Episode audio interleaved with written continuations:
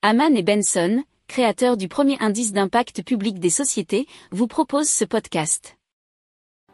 Haman and Benson. Le journal des stratèges.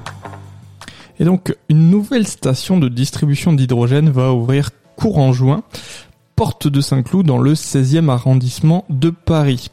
Il y aura des pompes, mais aussi une unité de production d'hydrogène, et cela grâce donc à i7 Alors c'est une première en Europe puisque la production se fait sur le site avec un électrolyseur et l'équipement pour produire de l'hydrogène à partir d'eau et d'électricité.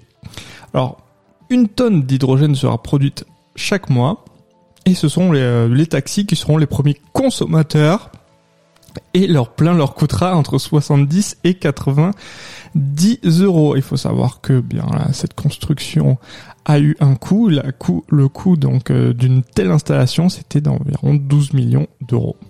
Si vous aimez cette revue de presse, vous pouvez euh, vous abonner gratuitement à notre newsletter qui s'appelle La lettre des stratèges, LLDS, qui relate, et cela gratuitement, hein, du lundi au vendredi, l'actualité économique, technologique énergétique, mais aussi de l'hydrogène et puis de tout ce qu'on trouvera super intéressant pour votre vie.